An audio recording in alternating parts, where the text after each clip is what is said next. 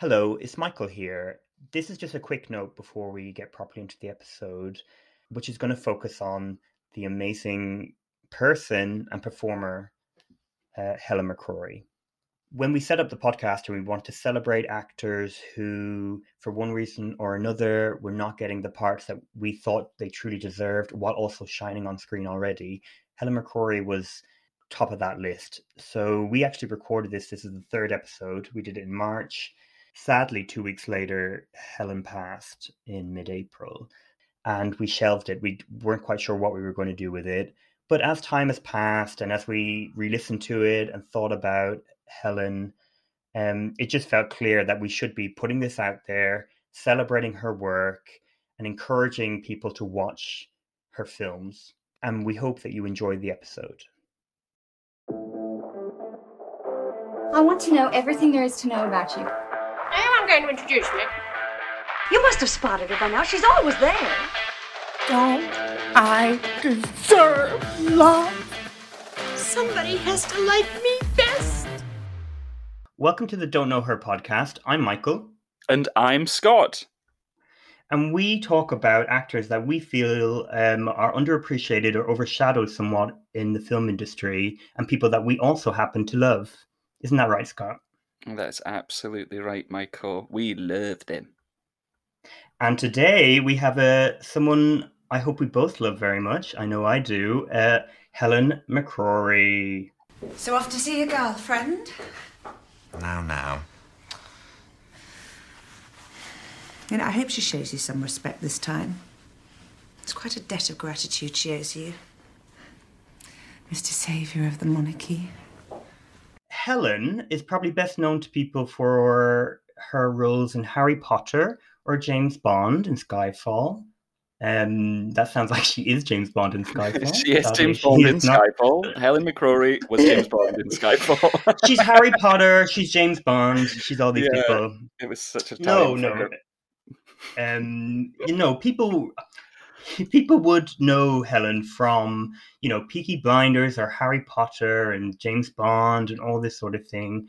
But um, Helen has been working steadily from like 1990, where she was um, in Harrogate Theatre. Is that how you Harrogate? Harrogate? In Harrogate. Harrogate. Uh, and she, um, I've never been, but I, am sure it's lovely. lovely. Um, and then quickly seemed to go to you know London, working in the National Theatre and things like Trelawny with and the Wells. Uh, sorry, Trelawny off the Wells. Um, uh, getting her first film part as Whore Number Two in um, Number Two in Interview with the Vampire. But she did a, mostly do a lot of uh, stage and TV work. You know, obviously, The Queen was a big moment for her film career in 2006. Um, and she's done a, a, good bit of film, TV, and stage since then. But it does seem like on film, you know, there's things like Harry Potter and Skyfall, and um, things like smaller things like A Little Chaos, Their Finest, Loving Vincent but it's stage and TV where recently she's been able to flex her acting muscles in things like Medea at the National Theatre or the Deep Blue Sea. And on TV, I mean, everyone seems to be watching um, Peaky Blinders, where she does like she's a Brummy matriarch. And yeah, people just generally see like I'm excited to see her on TV or do anything she wants to, but it does frustrate me she doesn't get more to do in film because she does, and why I'm glad you came up with or you suggested her for this. Um, she does have this star quality, like her presence, like on a red carpet. She arrived at the Skyfall premiere, and you'd swear she was the star, like she was yeah. James Bond or she was a Bond girl, but instead she plays, you know, a relatively small part of the Home Secretary. Um, uh, sorry, small part in the film. In real life, that's a very significant part to play. but yeah, she so she's really fun. I just love watching her, and I just love. I don't know. I feel lucky to have her. Like she comes into a film, and even if it's like a very flimsy sort of part, she seems to inject enough like personality into it to make it feel real and to make it feel kind of better than it probably is on paper.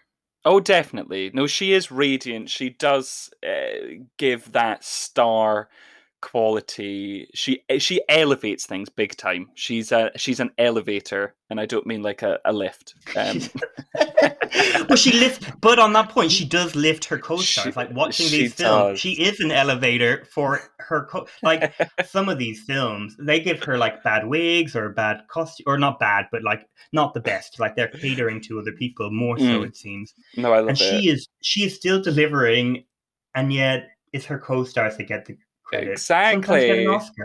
It's like, ping, Helen McCrory's here. How far can I take you? Yeah, and I think writers and directors probably do think of her in that way. Do you know, like I, I I mean, if you were sitting down and be like, okay, we have this role of, you know, someone that's a, a mother or wife or judge or prime minister or whatever it is that is going to get us from here to here, and has to change the tone and has to do all these Yeah. things. Like she will deliver. She's great. Yeah, she will. She will. That's it. You get her signed up for that, and that's what a lot of people do. The role's only two minutes. We feel embarrassed to ask, but we need Helen. We need Helen to come in and lift the shit out of this tiny little part. and she lifts shit. She's a grafter, and she does well. So uh, I chose to do Helen for this week's edition, and I guess normally the gist with choosing someone is would would be because they they are incredibly special to you and or they they bring you all the warm and fuzzies. I can't say that that is the case with Helen McCrory, but but that is no bad thing. It- She is someone to me who stands out whenever she is on screen. I have not seen her on the stage. I have seen a filmed production of something she did on stage, but for me, it is just something about when she is there on screen, she makes her mark, and therefore she really sort of felt like a fitting choice for this podcast because in terms of her film work certainly i would have anticipated there to be a lot more of it considering the weight that she has brought to the theatre and TV in say the past five or so years. Um, she's been incredibly present on British TV over the past handful of years. In you know, like you said, Peaky Blinders, Mother, Father, Son, Fearless, Penny Dreadful, Quiz, the show about Who Wants to Be a Millionaire that was on during the pandemic, which was totally great. And she's also a voice of a dæmon in the His Dark Material series. So she has a lot going on there and is doing really good stuff. But that doesn't translate to cinema, right? It's there. There's a lot of high profile films here, but but she is um, quite often a, a blink and you miss it situation. Yeah, she is. Um, I mean, she she is someone for me that I would not miss her. Maybe as her number two in her first role, but like lately, even in some of the films, watching like where she like pops up for a second, like Charlotte Gray, she is someone that the film. Um, she's crucial to the film's uh, narrative. She kind of kickstarts that beginning, or basically the the middle of that film um, and she's quite memorable for me. She's very memorable. Yeah, so I find her, I find it interesting that the roles haven't really been given to her when she has proven herself so talented on stage and, as you say, on uh, the small screen. Um, like watching for this podcast some of those TV shows. I've only watched a few episodes of Mother, Father, Son, and Roadkill, where she played the prime minister like, uh, with Okay. Hugh Laurie um, last year, and um, she's terrific. Like she's not they're shared. She's not the lead in those TV shows, but whenever she's on it, like the show just to me is magnetic, and I Mm. guess that's why I don't forget her. I find her presence very, um, I don't know, electric. Yeah, oh or no, that's like what I mean. I when I say blink and you miss it, I don't mean because she's forgettable. She's the opposite of forgettable. It's because she ain't given the time, as we so often see. But what what what is your first memory of Helen McCrory? Where where did she first capture you? I mean, my first memory, um, and you've already told me before we started recording that I don't say this title right, so I'm just going to refer to it as Martin Scorsese's family film about an orphan child. No, go on, Harry. say it's so much more fun. Hugo. Hugo? Hugo? I don't know if it's my Irish accent or what it is. yeah, just go with you- it. Michael says Hugo, so let's just let him say Hugo, Hugo. for a while. Okay. Okay, so Hugo, I absolutely love Hugo. I, I would have known Helen before before the Queen. Um and you know, admired her performance and all that sort of stuff. And we'll talk about that film more as it seems quite uh, integral to her film career. But Hugo is where like I fell in love with that movie and fell in love with her part in it. So Hugo is a story of a young boy um, who is an orphan who lives in a train station and stumbles into uh, the kind of the preserving of film history, really. Um, it is like this gorgeous film to me, and it's very heartfelt. And Helen McCrory plays the wife of. How would you how would you describe? I'm going to put it to you. That's so unfair. I just also I have her name written down. How do you say her name? She is the wife of pioneering filmmaker um, George Mal. George. Georges Mal. You don't say Mel. You say Melier. Oh, George Melier. That's exactly it. So Helen McCrory is playing the the wife of George Méliès. She kind of she you know herself and her husband have you know left departed their um connection to film um and they want to forget about it because it's it's heartbreaking. Um and she was an actress in his films and the um not that the film Hugo cares that much about her story but she really is there as a gatekeeper between Hugo's kind of ploy to you know reconnect George Méliès with his films and that's a really long-winded way but that is what is going on in the movie No, but that's fair enough because I th- it, I don't think it's an easy film to describe. There's a lot going on. This is Martin Scorsese juggling a lot of things at once. Um, but it's it's charming, man. It's it's a really fun one. I hadn't watched Hugo since it came out and could barely remember bits of it except perhaps the tone. And it's really charming. It's really sweet. It's a good one. I I really enjoy it sort of capturing of French fantasy type cinema. It really sort of echoes things like Amelie. It has that sort of vibe to it. It's it was a really enjoyable watch, yeah. But Helen again is yeah, so she has a a very integral role in this movie. The, she's certainly more present in this film than she is in other ones. But again, she doesn't drop in for a bit. But at the moment she she comes into the picture, as this character, the wife of George Méliès, she she turns things around, and that's the point at which the the film changes from the a tale of a boy into one which is sort of veering towards the birth of cinema, basically. Um, and she's sort of there to to be a catalyst in the film, and you would want Helen McCrory as a catalyst in your film. So I full respect for that casting choice. yeah she but once she turns into like oh my god you have one of George's films and they sit down and watch it and it's her reaction and everyone's reaction to her watching it it's like this gateway into cinema You're an actress, a real cinema actress. It's impossibly romantic with It wasn't like that. They weren't movie stars like they have today. But we did have fun. and then she's the one that goes to Ben Kingsley as George Méliès and says George, you've tried to forget the past for so long. It's brought you nothing but unhappiness. Hmm?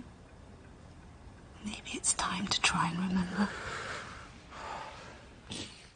uh, cue me crying in the cinema. I saw, I think I saw it twice in the cinema and hadn't seen it until now. And I think my memory is like, oh, this is not as good as I remember.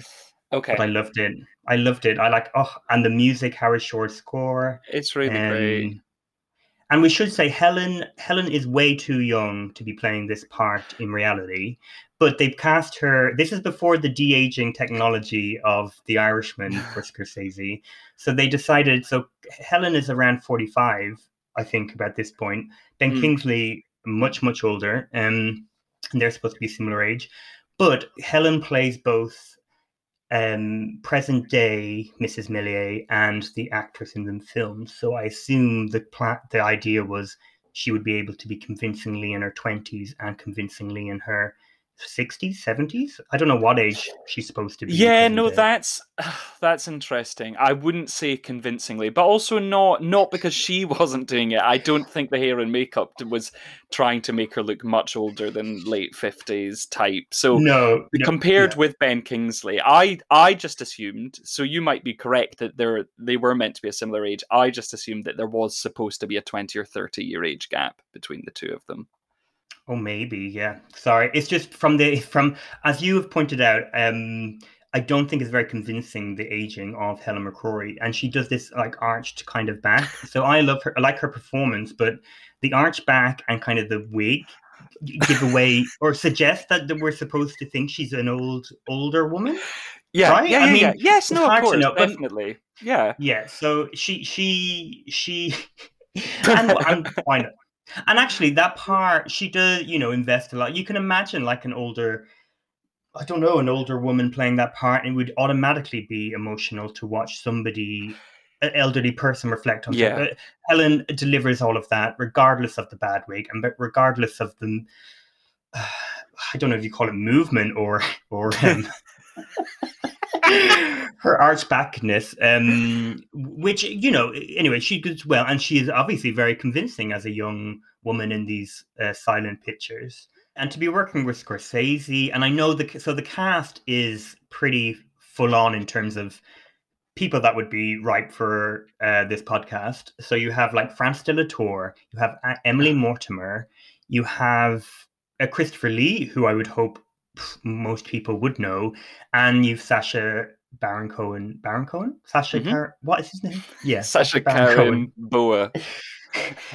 Mr. Isla Fisher himself as the train Yeah, master, um, and whoever plays his dog, he's a great performer at that done. Um, and as well, um, Chloe Moretz in probably her least annoying performance. I mean, I don't mind her in general. oh, I just no, feel like people annoying. don't.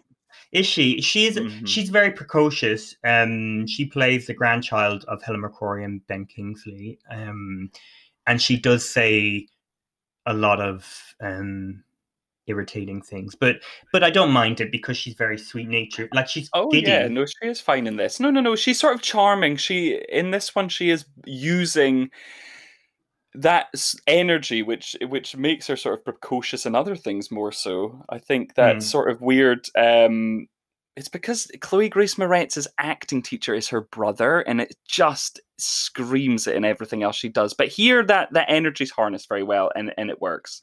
She's also connect or linked with a young, like a boy who might have the energy of her brother. Like you know, there's something about that dynamic between herself and um, Asha, Asa Butterfield. How do you say his name? Oh, there you. That's a good question. I don't think I've ever said it out loud. Asa Butterfield. Asa must be Asa. I think. Yeah, he, Yeah, he's great. Asa He's good in it too. For as a child actor, as the lead in a film. Yeah. Um, but the one, the well, ju- the other thing about Hugo before we move on is um, watching, and uh, particularly Helen's performance is in lockdown, like not going to the cinema, watching a character reconnect with cinema is is quite um kind of euphoric sort of feeling. I don't know if you felt the same way. Watching her like emotionally connect with that screen, I was like, this is how like this is how it's going to feel being reconnected with cinema ourselves. Um so my nostalgic my nostalgia really came to the fore watching Hugo this time. Yeah, I can. I can completely understand seeing Hugo and having that moment with Helen. I don't know why I couldn't remember her in this. Really, I couldn't, which is just suggests that I couldn't really remember as much of Hugo as I thought I could. Well, what did you Um, remember? like not not a lot. But to be honest, I preferred it. I I I remembered it being good, but I certainly enjoyed it more than I thought I would. But no, I think that was the thing with Helen for me is that I I can't remember her in a few films that I have seen before until say Harry Potter came out and and she's a really small role in Harry Potter. She plays Draco Malfoy's mother, Narcissa Malfoy. And interestingly, she was asked to be Bellatrix Lestrange, I think, but because she was pregnant at the time, Eh, the part went to Helena Bonham Carter. And that makes so much sense to me. As I was going back and watching a lot of her stuff, and I didn't really look at Harry Potter again until today. I kept seeing Helena Bonham Carter. I kept being like, this is, these two feel like they're doing similar things. They're going and playing these kind of more severe type, gothic inflected sometimes characters. Uh, and and then in between that a lot of period characters and and there's a similar energy to them when you watch them being interviewed there's a similar energy to them Mm-hmm. both they look quite similar so i'm not surprised that they're then ultimately cast as sisters in harry potter but i did remember her quite vividly in harry potter. She turns up and she's just so striking. It's helen mccrory's eyes. Sh to Mhm. me she has this steeliness this sort of ferocity in her eyes and and there's something tangibly dangerous about her and i don't think that is true. I think she's probably a, a quite a soft person. I'm not sure. But what i get from her is a dangerous energy like a, it, it could flip.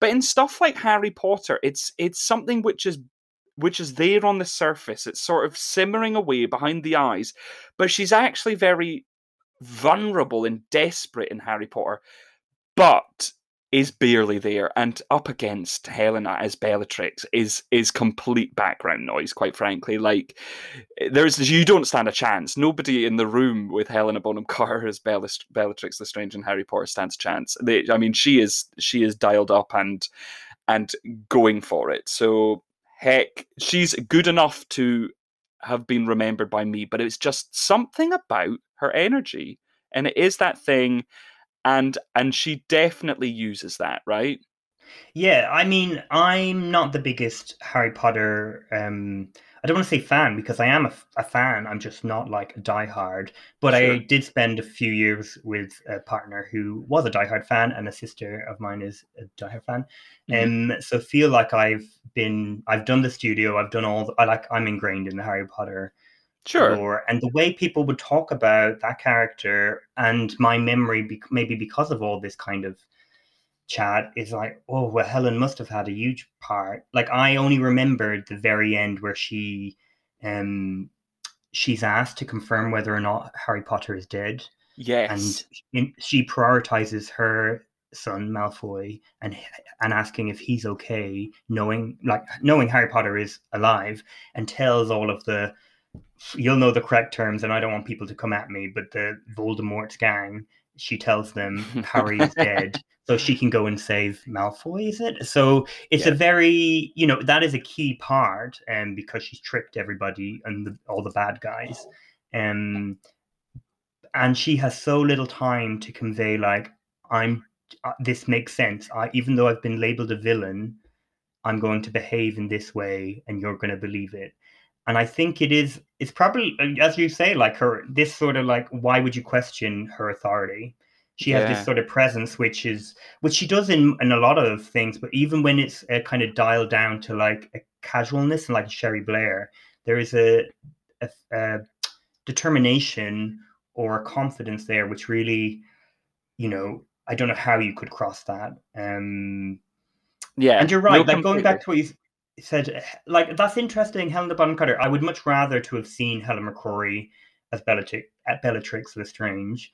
I think Helena. I love Helena Bonham Carter. I mean, who wouldn't? But Mm. she, sh I think like Helen McCrory could have been a bit scarier. Like I think that part could have been a bit more nuanced with Helen McCrory. For it. sure. Um, for sure which is, I mean, I don't, I'm not a diehard fan, as I said. So who am I to say? Harry Potter, the films are like torture almost to me because I'm like, oh yes, look at that cast list. We've got like Fiona Shaw and Emma Thompson and Maggie Smith and Imelda Staunton, um, Gemma Jones, Shirley Henderson, but you know, really sometimes they're not even in it or they're in the background. So um, I'm not watching it really to see see some of my favorites excel. Um, sure, and that's fair enough. Unless it's Imelda. Imelda walking around as Umbridge, honestly, what a great role that was. Um, yeah, no, of course, you got plenty from it. But then speaking of like Bellatrix, I guess that brings us really neatly onto Cherie Blair um, and uh, okay. Helen's work in Stephen Frears' The Queen, the we could call it a biopic um, from 2006. Is that right? Yeah, yeah and yeah, I'd say yes to the biopic, um, and yes to 2006.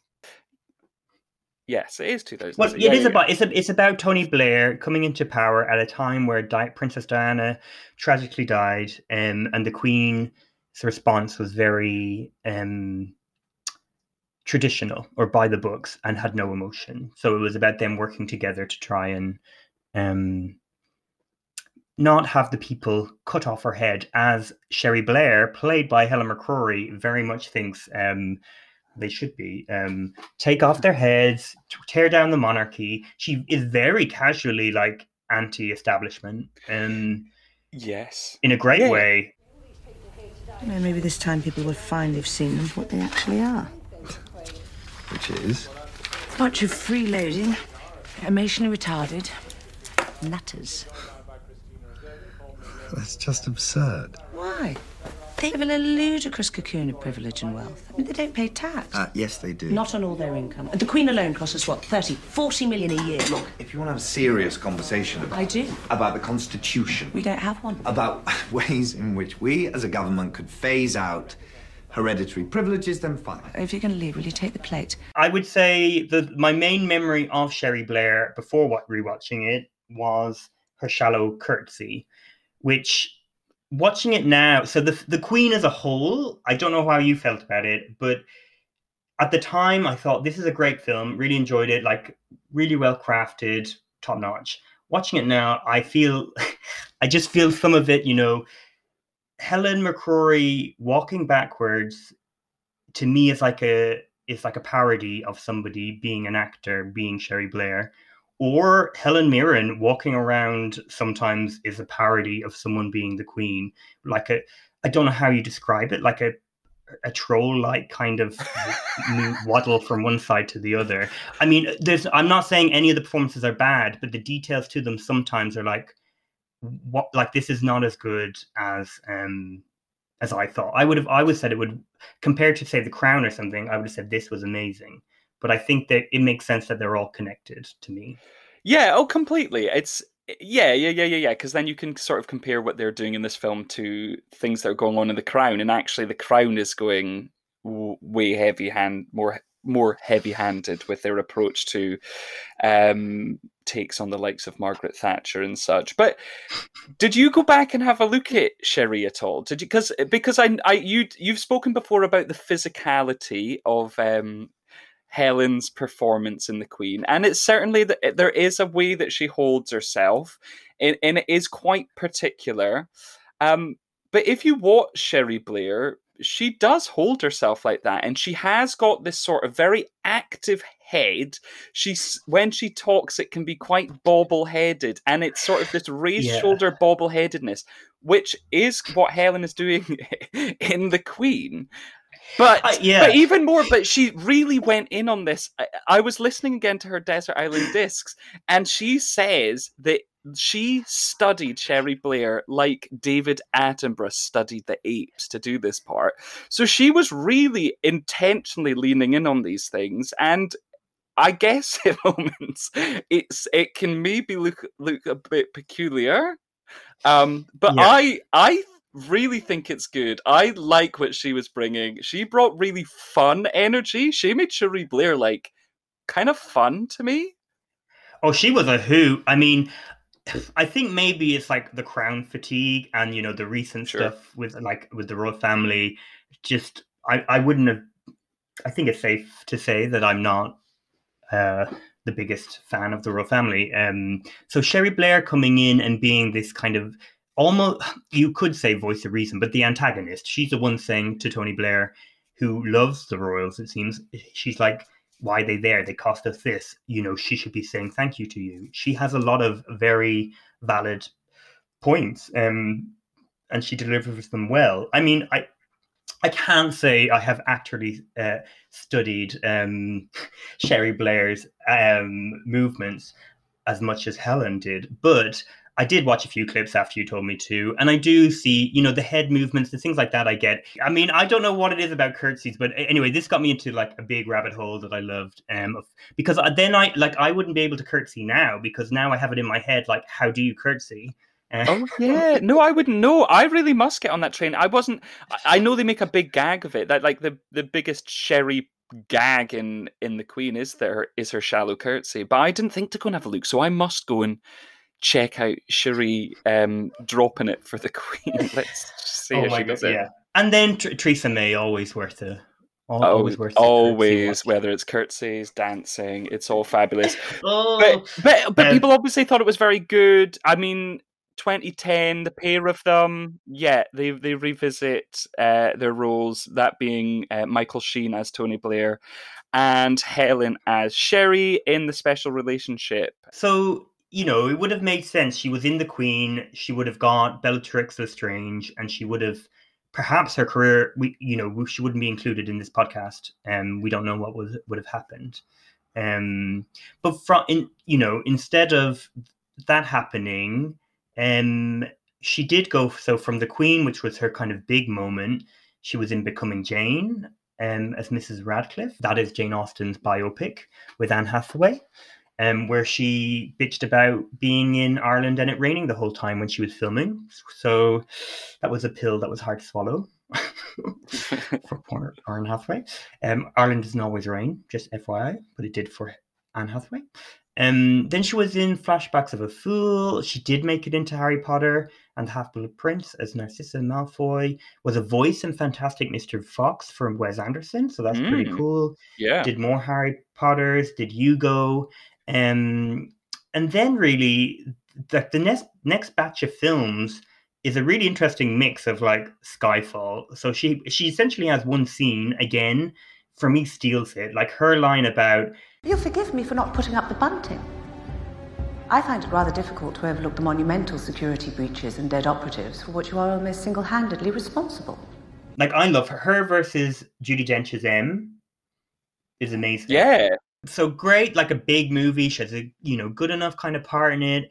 Then she's in you know a little chaos, um, in kind of a biggish part. Yeah. And then a Woman in Black in in a kind of supporting part, a tiny kind of nothing part, but clearly was there for a lot of filming because sure. she's a, she's responsible for a group of kids who are leaving London during the Blitz. Um, it's a horror movie. I highly do not recommend that. No, um, it's really boring. She she played Queen Elizabeth I in Bill, where if you want to watch like uh, she did not study um, the, Queen Elizabeth I for this. Uh, she okay. I don't know who she studied. Some it reminds me of you remember in Blackadder, like his psychic who was always like dirty and stuff. Like that's Baldrick. the sort of vibe. Baldrick, yeah. What it really? Like, I mean, Instead of actually Queen Elizabeth from Blackadder, not not the not the Miranda Richardson vibe. No, no. Because, oh my god, my memory of Miranda Richardson as a kid in that is she was stunning. Like no, like glamorous and sexy. No, okay, Helen McCrory is going into kind of gruesome. And then their finest in another kind of small part in an ensemble, and loving Vincent another small part, and that's it. But yeah. these films, like I, I, like a little chaos is interesting because her mate Alan Rickman, um, it was his passion project, and apparently he really wanted her for this part. Oh, okay, that makes sense then, right? It's you it's a fun part, yeah. I really, really liked a little chaos, and I think I um uh, probably swimming against the, the the tide on on feeling on that one. Um, I watched it on a Sunday afternoon, and that was fabulous. I thought it was a good time. Were you drinking? No, no. It just, it just really, I don't know. It just, I think the pacing of it and everything worked. She has the best part in it. Like, well, so a little chaos is it's um about a gardener in in I don't even know what era you would call it. The era of what what king was it? Louis the something. historical accuracy doesn't seem to be something yourself or the film care about. So um, it's it's the uh, when the the gardens at Versailles were were first coming into their own. Uh, Kate Winslet plays a gardener who gets recruited by. Uh, an architect who is working on the palace to bring her vision to the gardens uh, at the Palace of Versailles. And with that, there is um, some romantic uh, goings on. yeah, but explain who who is her boss. Like this is this is the key. This is basically the reason I watched the film when it came out, and probably one of the reasons I enjoyed it at all this time. So uh, Matthias Schoenaerts, is that how you say his name? Yeah, Matthias Schoenaerts. Uh, he is playing the architect, and that man's a dish. So I'm guessing that's what drew Such a dish. A little chaos. well, no, Um, there's a lot going on in it, but yeah, he he he is a he's a draw. He's he's a dish and a draw into mm. the films. Um, okay, well, a little chaos is um an int- I, do, I don't really know how to just I, I don't know like what is the tone of a little chaos because it's kind of like Shohala meets not sense sensibility but it, there is kind of an edge to it that is kind of going for a seriousness but Yeah, at the same time is very twee It's that yeah, it's that Sunday afternoon British type um film. It's drizzling outside. You want to feel a little bit warmed. You want something engaging but not that you have to think a huge amount about and you get a little chaos. It's just very it's very gentle. It's a gentle film. The conflict never really rises to anything which is going to throw Oh my God. you Yeah. um for for well the so title it's is called a little co- a little chaos a little If, chaos. like a little. exactly so how could somebody like me be like I, I need a little bit more chaos for this film to make sense? Because the, again helen mccrory is the antagonist. She is married to matthias um, and she sees him at the window talking to kate winslet and you were talking about her eyes before but the daggers she is throwing. So she comes in really elaborately to matthias when he's like sitting down looking at plants like What are you studying that's so important? Some plans. Versailles. Are these the drawings that woman brought to the house? They are. I see. I'm the expert.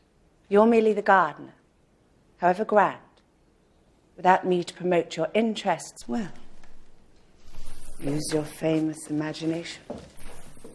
She calls him like you're just a gardener i'm in charge but do we have any like as, as a viewer we don't have any reason to believe that apart from her kind of gaslighting him right Yeah, no, that's that's it. She definitely is uh, gaslighting him. but she's like sleeping around she well and she's also paying for people to sleep with her Yeah. she's doing a lot of great things she's wearing you know quite a bad wig quite cheap looking jewelry. So i'm i'm kind of insinuating that this character is just there's nothing positive about her. But helen is giving it like a flavor of like a playfulness and like she's she's kind of desperate for power or some kind of um i don't know some purpose in her life.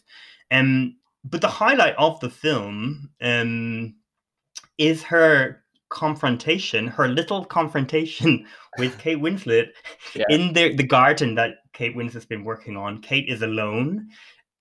I don't know how Helen McCrory in her big dress, like surprisingly turned up in the garden to surprise Kate. You're a widow, I believe. How lonely that must be. I've known for some time that Andre had some secret happiness, but my husband's ambitions are married only to mine. You're not the first diversion, and I believe at the moment, not the only one. You will come, and you will go. Understand me, madame. It suits my husband and I this way. And then in in a really strange way, she like gets really close to him, which take uh, to her to Kate Winslet, which takes a long time. Like peels off her glove, touches her face, says, Pretty thing. and then slowly walks away. And the camera, so the camera, like you see Kate's re- uh, like uh, reaction, which is. I, think Kate's confused what's going on in this scene. So, uh, too, I mean, we all are a bit. So she's just kind of looking and being like, "Oh wow, that happened," and then you see from the behind Helen McCrory slowly walking away and then it cuts back to Kate, and suddenly you see Helen with this, you know, her her evil sidekick, and he's like, "We can get the pipes, we can break the pipes, and we can flood the garden." Yeah. She's like, "Do it," and then he's trying to have sex with her, and she's like, "Later." Anyway, cut to flooding the garden. Oh, tell me about lo it. and behold, what does Helen do? You know, oh, she leaves her gloves. So Matthias knows it was her all along when he discovers the flooded garden. It's a it's a very clumsy sort of thing, but it's enjoyable to watch. and I wish yeah. I but I wish he had like I was hoping for a dangerous dangerous liaison sort of ending where you know she was trying to put on this persona and somehow she realized it was over and she just screamed and she like destroyed everything and I don't know like instead we get this she's lying on the bed and the taste is like honey it's over we're we're over you're over and that that's all we see of Helen McCrory end of Helen. Well, I think she, besides being friends with Alan Rickman, um, she maybe just signed on because she was pretty thrilled that it, this time a man was getting the role of whore number two. So awesome. I don't know if that's at all true, but it's a fun thought. I'm sure. I'm sure that man has a name in the film, but I Yeah, honestly couldn't tell you what it was. Um. So no, a little chaos was a little fun, but I would have liked a little more fun. oh, and there's the strap line. Um, I know calling a film a little any a little chaos sounds. I'm surprised. I'm sure maybe there was. Oh, I know they like, must have known they were chaos. they were going like twee. Like, how can we make this twee more twee? Let's call it a little chaos. It's a story about gardening and romance. A little chaos. Like, oh come on. But I I'm I enjoyed it. Um, so there's that. and then, did you watch Their Finest? Because Helen, I didn't rewatch again- it. I didn't rewatch it. I've seen I have seen their finest, but I didn't revisit.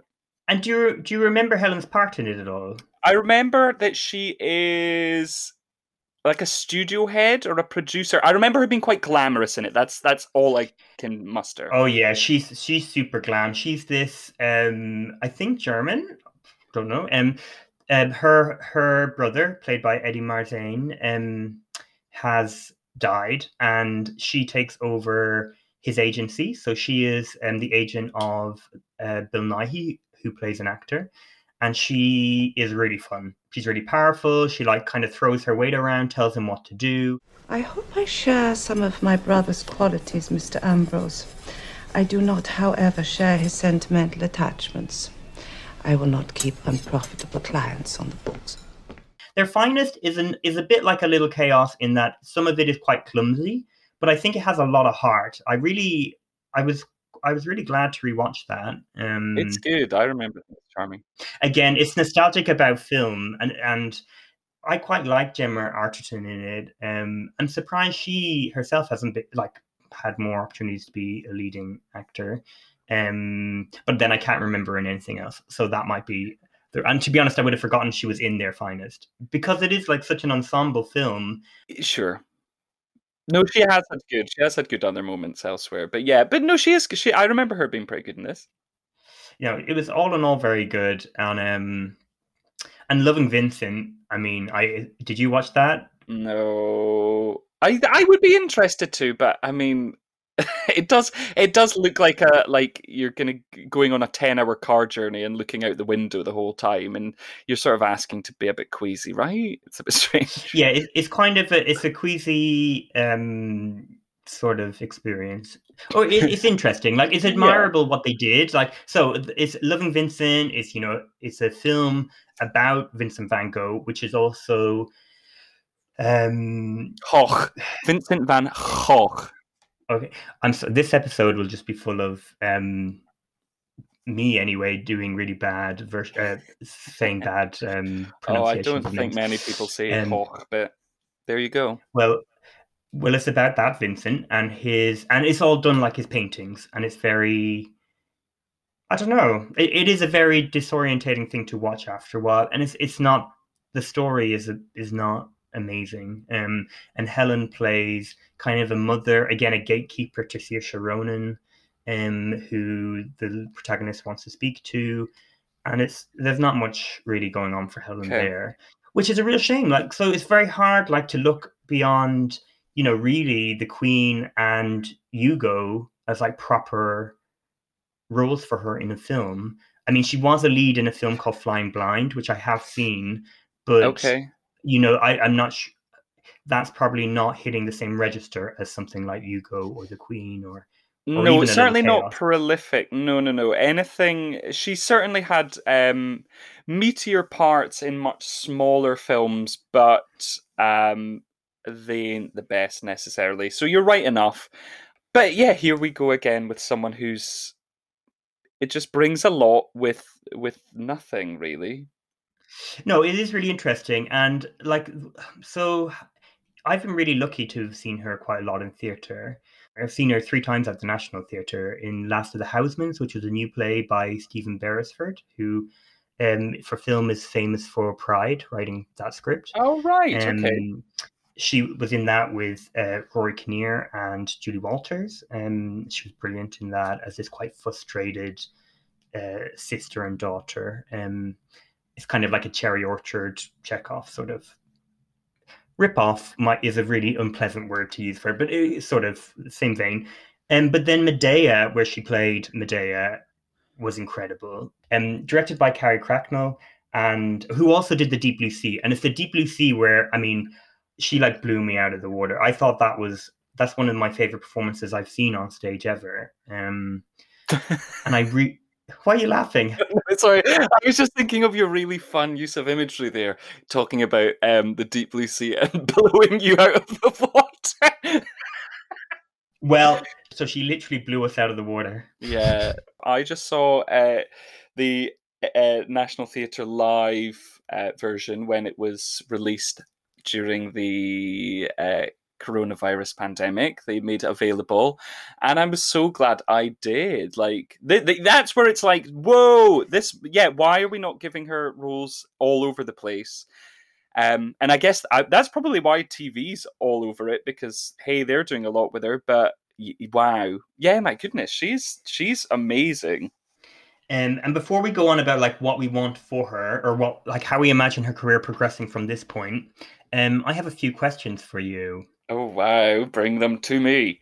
And I, I I'm going to assume, rightly or wrongly, that Helen is listening. And if you do not get these correct, she'll be at your house and she'll demand an apology.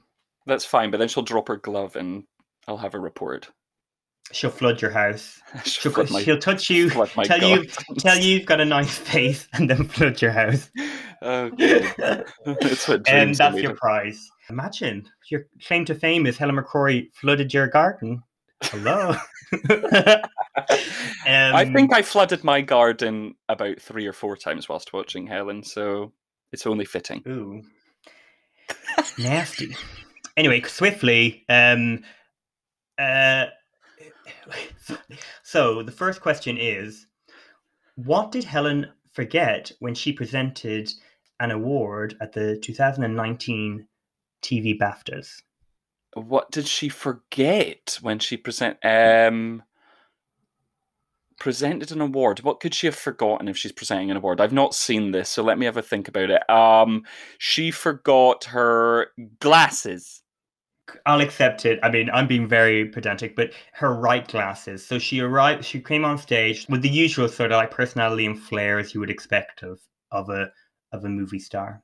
Uh, who, even if she doesn't have movies, she didn't remember her reading glasses. It's always an honour to present this evening, which is why I'd think I'd remember my right glasses, but I haven't, ladies and gentlemen. So excuse me while I read the autocue. She read the prompter with sunglasses on, and God. the audience loved it. She she is a star. Like she has star quality. Yeah, she does. Yeah. She does have star quality. And uh, speaking of which, who um, mistook Helen McCrory when they were visiting backstage when Helen was on Broadway? oh yes, I know this one from Helen's Desert Island Discs. That would be Lauren Bacall. That is correct. Lauren Bacall came back to see uh, someone else, um, and uh, mistakenly came to Helen McCrory's room. Um, but Helen played it off with her usual flair, said, Thank you, Miss Hepburn. I loved you in Philadelphia story. And apparently the two were chums ever more. And finally, what did the Queen congratulate Helen for when they met? Uh, okay, so the Queen. the Queen congratulates Helen for her. Oh, I hope it's not something really dull for your work on the theatre. No, but she did get no B for that. But So I, I'm, I'm sure. no, she got um. She congratulated her for her curtsy. So Oh, a knowing wink. Eh. yeah, Helen was um. Oh, that didn't even occur to me, and I don't think it occurred to Helen McCrory either. I hope she is listening. But it's because of a little chaos. She was learning how to curtsy like a 17th century curtsy, an old-fashioned thing. And Helen, I mean, again, if you want to believe, I believe these things. You have you have a more cynical uh, perspective, perhaps. But Helen did this 17th century elaborate curtsy for the Queen, and apparently one of her ladies in waiting said the Queen hasn't seen that in however long and loved it, and da, da, da. Oh, oh my god! No, it's from it was from doing it badly for Cherie that she absolutely knocked out the park for the big lady herself. Good work, Helen. Do we think the Queen watched the Queen? Yeah, apparently she did. I remember at the time it came out, she met. Well, obviously she she gave Helen Mirren a, a damehood, but I'm pretty sure they like met after the film was made. There was a screening of it. I do remember all of this, so she did watch it. But now I'm really puzzled thinking about that, thinking of the Queen watching the Queen, because it it doesn't look kindly on her. I just, if I was the Queen, I'd be like, I do not walk like that. That's the main that would be my that would be my main takeaway. Um, so I don't. Oh, you got Lauren Bacall, but that's because you did your homework. Um, I'm going to be very. Helen McCrory about it, um, or her persona on screen, and be like, you don't deserve anything for that. I'm not Okay, putting out the bunton for that. Oh, sugar. Oh well, I tried. So I hope you have enjoyed us looking back on Helen's filmography and then um, doing, would you say, all right in the quiz, Scott? Your performance, uh, I don't know how happy Helen. would have been No, on I'm pretty but- sure that was not not a not a good achievement on my part. But um, we are now recording this afresh, now in August 2021. Um, and we're going to talk about what are what we would recommend you seek out to get more of Helen McCrory. So, what would you be recommending people to seek out, Scott? Um, in terms of kind of what we've spoken about in this episode, I think it's clear that Hugo is sort of the standout in her film career. It gives her a lot to do. It gives her a very important part that she deserves. Kind of, she becomes the, you know, she's the turning point of the film. She's the catalyst of kind of the film moving forward, and and I like that for her. And she does a really good job in the film, and she's she's very warm and lovely in the film. And it's just a great one to go back and watch anyway. So I would point people towards Hugo.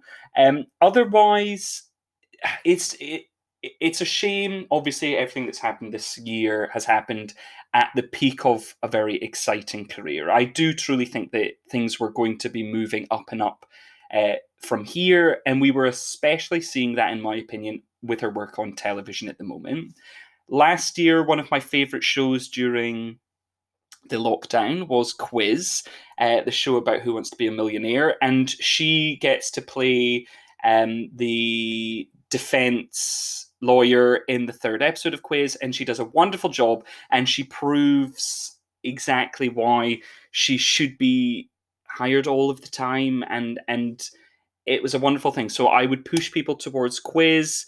But yeah, just lots of exciting TV stuff. You could you could go and watch a handful of of stuff at the moment. Uh, otherwise, I would point you towards her work in kind of her national theatre productions um, in terms of what's available.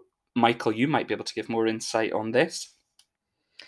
Well, at the moment, it seems like Medea, um, where she plays the uh, a woman on the verge of a nervous breakdown who murders her children, um, that is available at National Theatre at Home, which is their the National Theatres or of Great Britain's streaming service, um, which is a great production.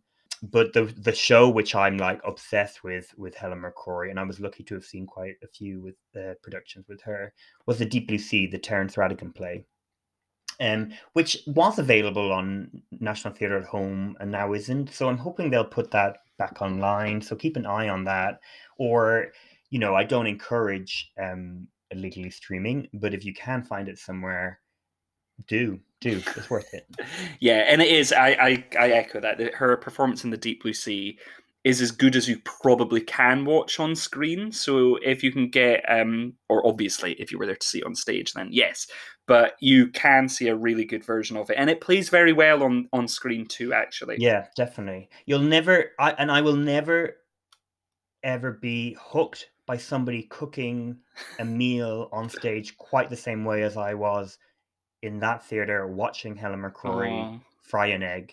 Like that will that I feel so blessed to have witnessed that and and so much more. But it's yeah. like it's a whole package of what she was doing on stage in that and so many things and, and on film like we've talked about helen will as i'm sure we've kind of touched on many times in this episode anyway but she will be remembered as an electrifying performer who always brings just so much so much energy she is magnetic to watch all the time she is one of few who can do what she does in terms of just having you in the palm of their hand.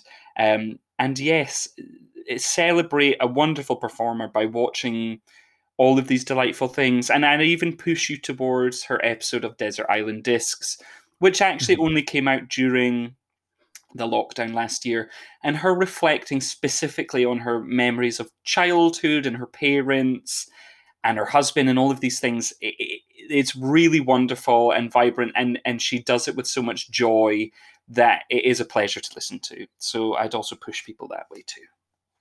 Yeah. Yeah. And yeah, so yeah, a huge, huge loss. Um, but yeah, what she has given us is terrific. Is terrific. Um, and we will always remain massive fans. And we're so glad that we had the chance to chat about her and reflect on some of these films um, and shows and everything. So always grateful. Thank you, Helen. So, Scott, where can people find us? Okay, so if you want to drop us a line, send us your thoughts, you can do so by email at don'tknowherpod at gmail.com. But you can also find us on Instagram or Twitter at don'tknowher underscore pod. Yes, and please do review, rate us. Um, that's always really helpful for other people to find us. And if you really want to, share us on. Even just share us to one person. It's really helpful um, to get us out there. For sure. Thank you, Scott. And thank you to everyone listening and joining us for this special episode about a very special actor. Agreed. Thanks, Michael. Bye bye bye. Bye.